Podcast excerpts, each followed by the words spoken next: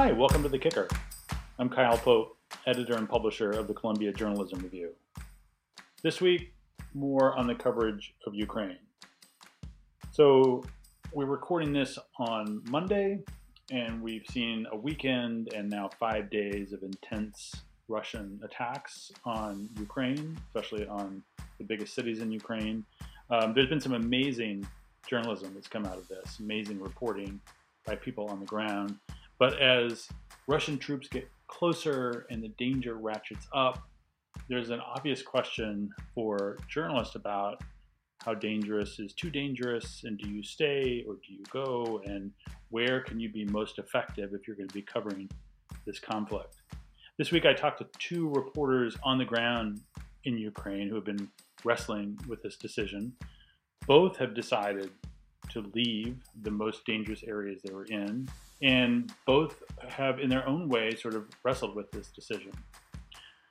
So I would start off with a conversation with Eleanor Beardsley, who is reporting in Ukraine for NPR. Eleanor and I talked a few weeks ago um, after she had covered the French president visit with Putin. She's been to Ukraine and now she had been back in Ukraine. And I spoke to her as she was in the car on her way to the Hungarian border to get out of the country. Can you hear me? Yeah, go ahead. Okay, no, just uh, anyway, I'm, I'm I'm heading out today, so. Where you're in a car with a NPR colleague? Yeah, and we're um they're trying to get us out through Hungary. So we're driving through the Carpathian Mountains. We're catching a bus to the Hungarian border. We're going to walk across and then catch another bus to Budapest, and hopefully I'll have my flight to Paris tomorrow. How far is the walk? I don't know. We just have to walk over the border. I'm not. I don't think it's too far, but you know, I don't think it's. Well, I don't know. I actually, I have no idea. There could be tons of people just going to border crossings. We're going to find out. Um, we're just trying to get our bus to get there, and then we'll find out. It might be very crowded, but it's supposed to be less crowded than Poland. And where were you before this? Okay, before this, I, I flew into Kiev on Friday the, I want to say 18th, uh-huh. and I spent a couple days in Kiev. Then I went east to the Donbass, and I went right up against the separatist republics to some like small towns like 10 miles from the front line. I didn't, I ended up not going in the trenches or anything like that, but I was over in the east. And then um, on, uh, drove out of there and went to Kharkiv. Spent one night, and that's when the invasion started the next morning.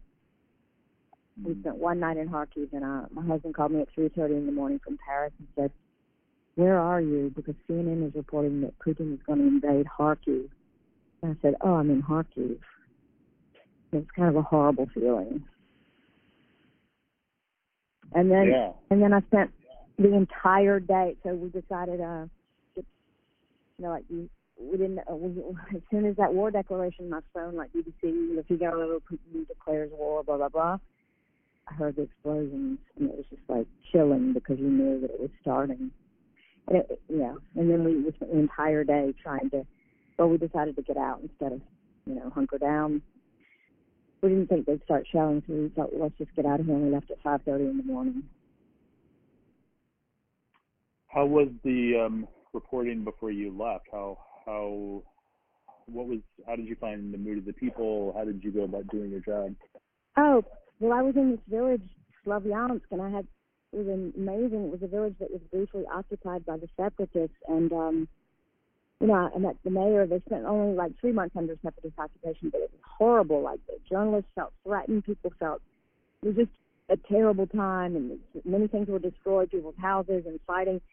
When the Ukrainian army took it back, and everybody was very glad, but they were close. They were in Donetsk Oblast, so they were close. They said we never want to live under that. And um, I'm going to do a story about that. Uh, that was my next big feature the invasion came the next morning. I spent the whole day there and then drove out, and the invasion came. I reached some of the people a couple days later, and they hadn't been invaded yet, but I have been able to reach them, and I fear that, um, well, they're not. I mean, yeah, because the republics are going to enlarge, try to take all of the Donbass, and then the attack is on for Kharkiv and Kiev, and then up from the south.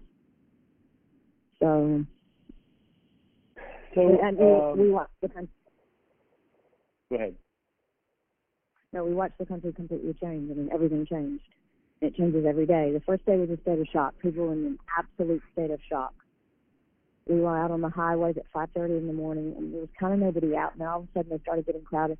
People would ride by really fast. I mean, it was just people were just with a stunned look on their face. And then the next day, it was anger, and we rode by little towns, and there was there were hundreds of men out ready to enlist in the, in the army and the territorial defense, and we met fathers and sons together, and, and and you could feel an anger. And then next day they're mobilizing, and there's roadblocks put up everywhere, like on highways, going into little towns, and like neighborhoods. People have picked, you know, brought out guns. They're just protecting. They're they're looking for Russian saboteurs. I mean, they're really. Every, you know, we went through many checkpoints at night. You have to turn the lights on. They shine lights in. They look at you. They want to know who you are. I mean, whole nation is really vigil. I mean, they're they're preparing, and as they watch these two cities, the onslaught on their two biggest cities, and the rest of the country knows that they could be next, and people are getting ready. We went to a little town. We arrived right as an air raid siren was going off, and people were just calmly filing down under a preschool into this bunker under there, where they had benches set up, food and water, and they had one room with little beds for all the kids, and they were big enough that adults could sit on them too people were lying there. Some people brought their dogs down. Other people cats in cages, and like they've been doing it forever, and they've only been doing it two days, and that was a couple of days ago. And so it's a completely different country, and things are shut now. We were in Lviv today, and stores are closed mostly, and we have to stop. People, Normal life has stopped. How are people eating? Like, where's the are the grocery stores open? Yeah, the grocery stores are still open. Though in that little town we went to, the family said that it, they had gone that day and there were no provisions. Because, and the store clerk said that that the uh, the trucks had been shot at at the border, uh, oh. at the not the border but the boundary of the town limits. There's a lot of mm. fear. Nobody knows really what's going on, and but so far, like stores are open and there's food and there's water. There's, there's lot, huge lines at the gas stations that's a big thing, and they've only been letting people get five gallons at a time. So that's a big deal. If you don't have your car gassed up, I mean, you have to wait for out. We had we had to wait a long time for gas, many times. So, um, Eleanor, let me ask so you some, about this. Let, let me ask you about the call from your husband. So he called at 3:30 in the morning uh, when this when this mm-hmm. happened. Um, you talked to him. I know that you have kids at home or a kid. I remember we talked, mm-hmm. talked last time. Did you how, how much did you debate this in your head? Or I mean, I assume you'd already been thinking about this. Do I stay or do I go? But um, tell me about the thought process there. Well, it was really scary because I was actually really scared. Like, you know, I wasn't like my life wasn't going to end like. But I really thought, my God, I am in the far east of Ukraine, 25 miles from Russia, in this key town. And of course, you know, the time we talked, I didn't believe any of this, that it could be this. I couldn't fathom it. I mean, I was wrong. I was 100% wrong, but I, I mean, there were many other people. The Ukrainians are in a state of shock. It's like we're having World War II in 2022. It's unfathomable. I just received a video of Kharkiv being shelled from a friend of mine. It's her apartment building. She can see in the background. She now lives in California, but her father is in there and he's 80 years old and women, the people who filmed it, they're talking, and you see it. Shells are raining down on a residential, you know, housing block. It's just so. Yes, at that moment, like our security guy said, we need to go to the basement, but I was like, the, the happening yet. It was just kids like Um, and my husband said, "Do you have a French passport?" Can't ever remember. I'm like, "No, I don't have a French passport. So I need to get one." He said, "You don't need, you shouldn't be stuck there with your American passport, you know." And, and I just thought, "Oh my God, I don't want to be here when the Russian soldiers arrive." Is all I could think. Yeah. But you don't know what to do. And, and when he called me, it was dark. And he called our security guy next door. I said, "What are we doing?" And we, we decided to go on the road in a car. We had a we had a Ukrainian us too, a fixer, but the three of us alone on the dark roads. and that didn't seem safe. And so we decided to wait till daylight and then decide. And and we decided to go. And I'm so glad we did because then the, after you get stuck and you, you can't go and the roads are blocked and you can't get gas and we got gas But it is that decision, and every millions of Ukrainians were making that same decision. Yeah. Some were hunkering down, some were leaving, and, and I thought about so much about World War II. It's unbelievable. And I thought about, you know, like the Jewish people. They didn't they didn't believe it either.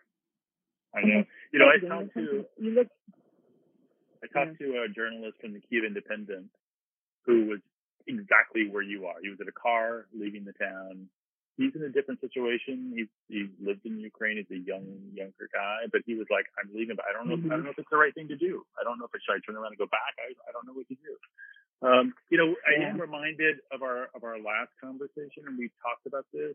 And you you had the view that I had that, as you say, a lot of people have. Like, this can never happen. This is this is absurd. This is absurd. Um, yeah. Um, do you still? I mean, do you still even have, have, having seen what you've seen and experienced these last few days? Do you still have a hard time wrapping your head around it? Yes, I do, and I think Putin has really lost.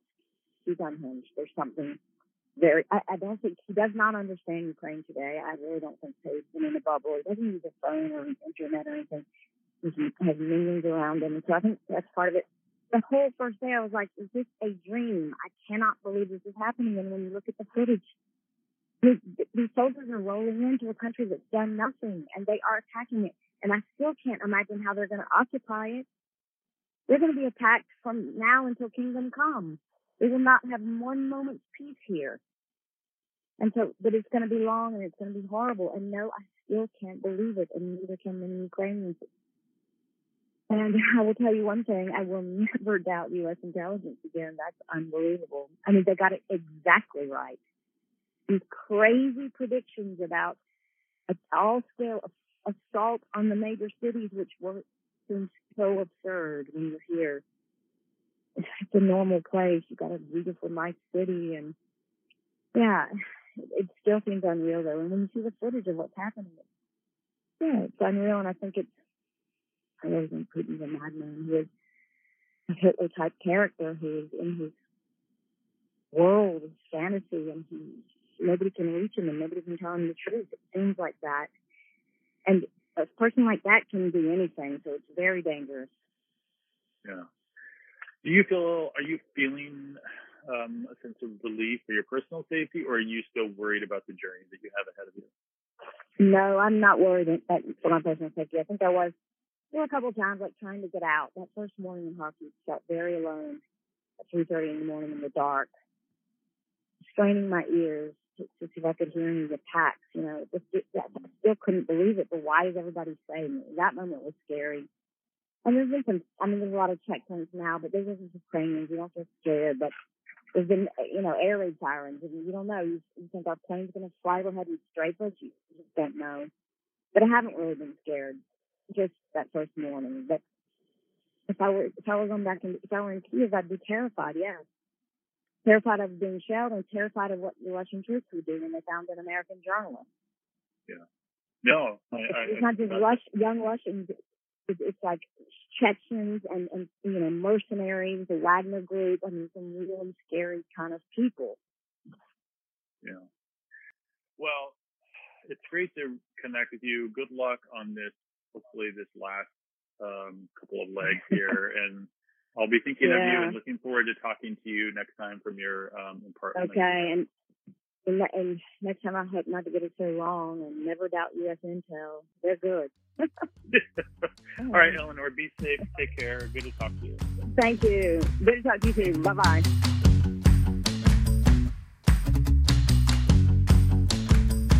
Next up, Igor Kossov. Igor is a editor at the Kiev Independent, which is a newspaper in the capital that has been doing a fantastic job of covering what's going on there.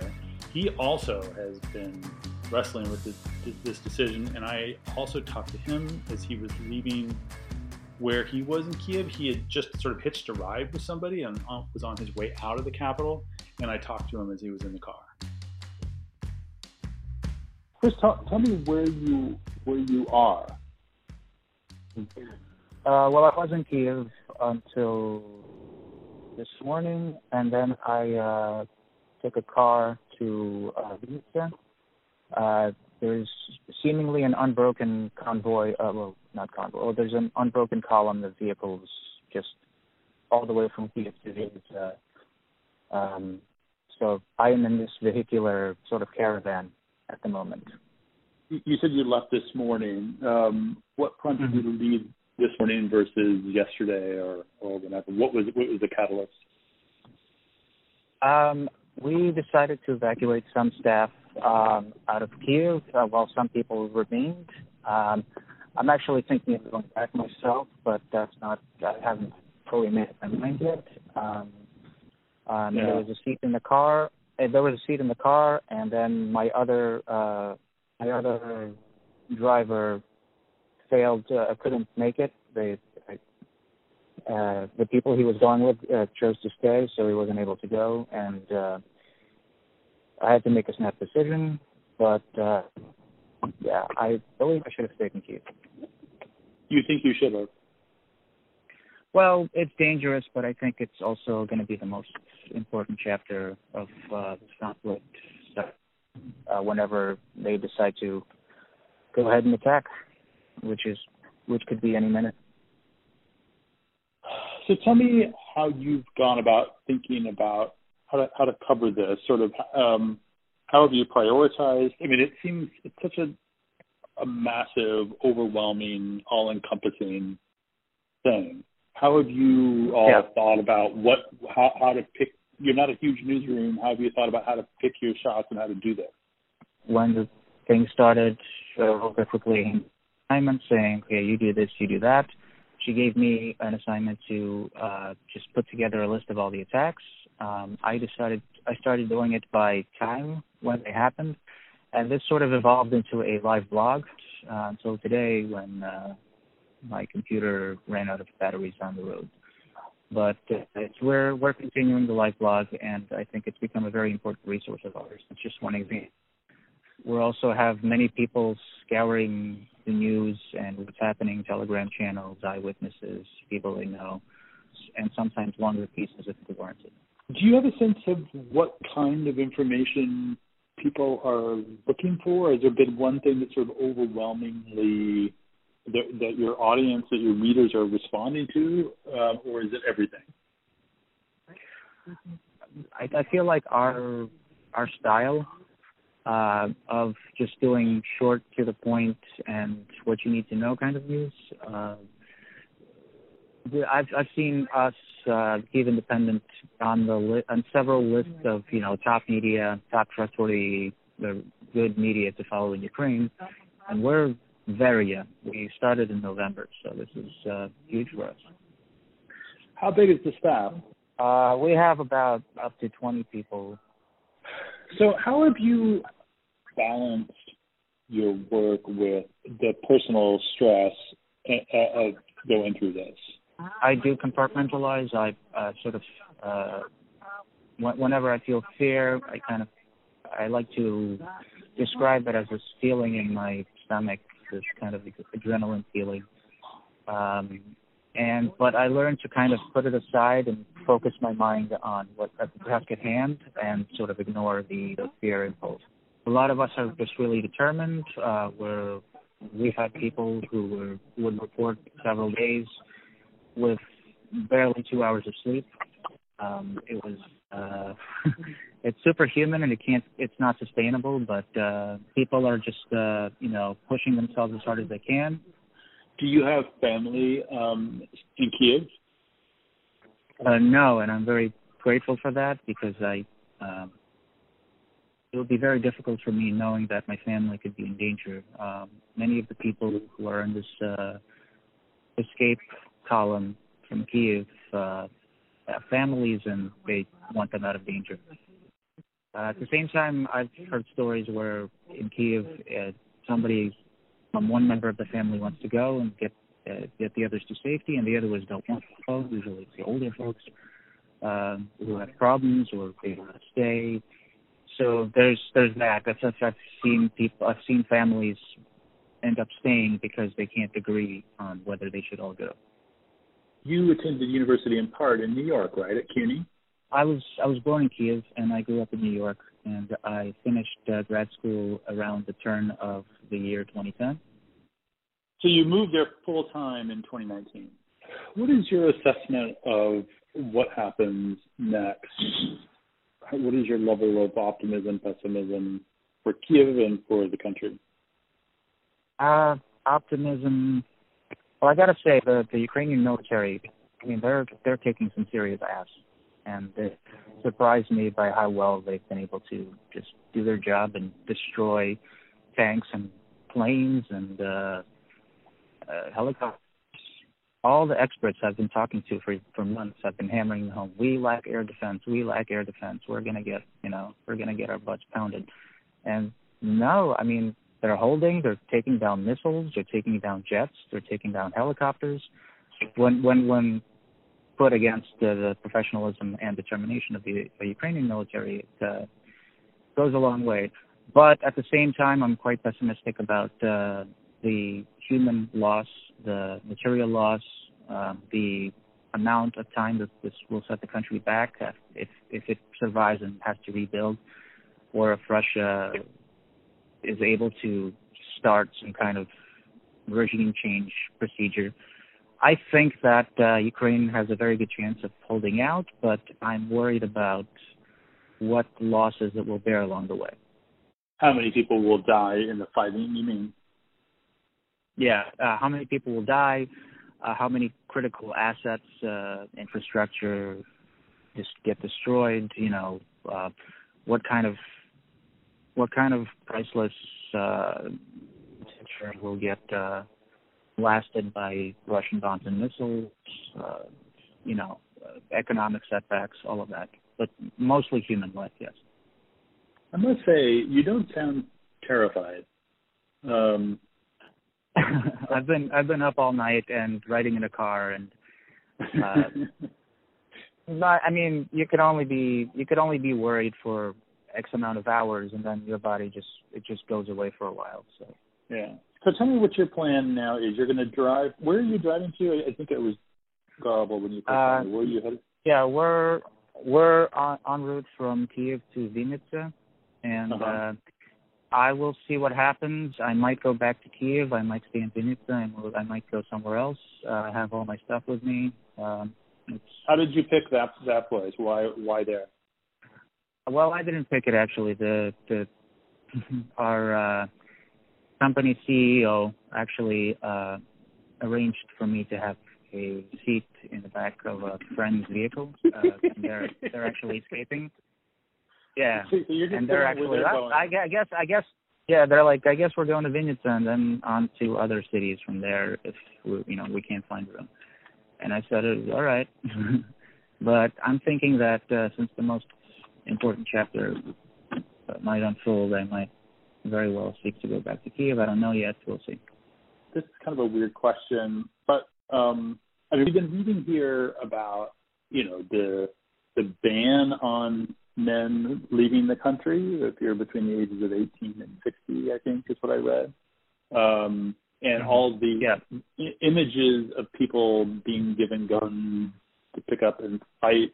Um, yeah. Has that ever has anybody asked you whether you're doing that or has that ever crossed your mind or what?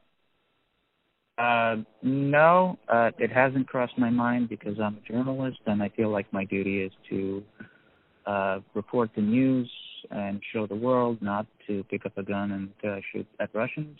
Um I mean obviously if push came to shove I was in a desperate situation. Sure. But uh no and no one's ever asked me, you know, hey, are you going to join territorial defense or whatever. I'm I have I'm in an awkward situation because I'm American but I'm also Ukrainian. So in order to uh-huh. work here, I had to restore my Ukrainian citizenship. So technically, I'm I shouldn't be allowed to leave, but I also have my American passport, which is valid. So uh-huh. I kind of have a card to play there. Yeah. Um, but uh, I I'm actually I actually heard that uh, they were they were not allowing men to leave the city of Kiev uh, today. That's what I heard. But you were able to.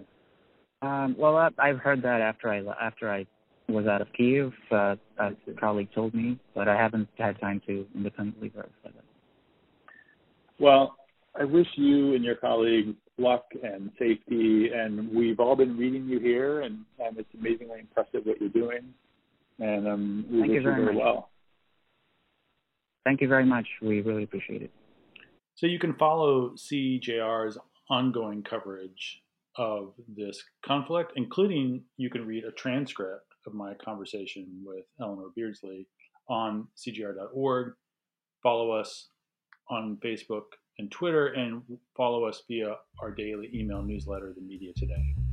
Thanks for listening. See you next week.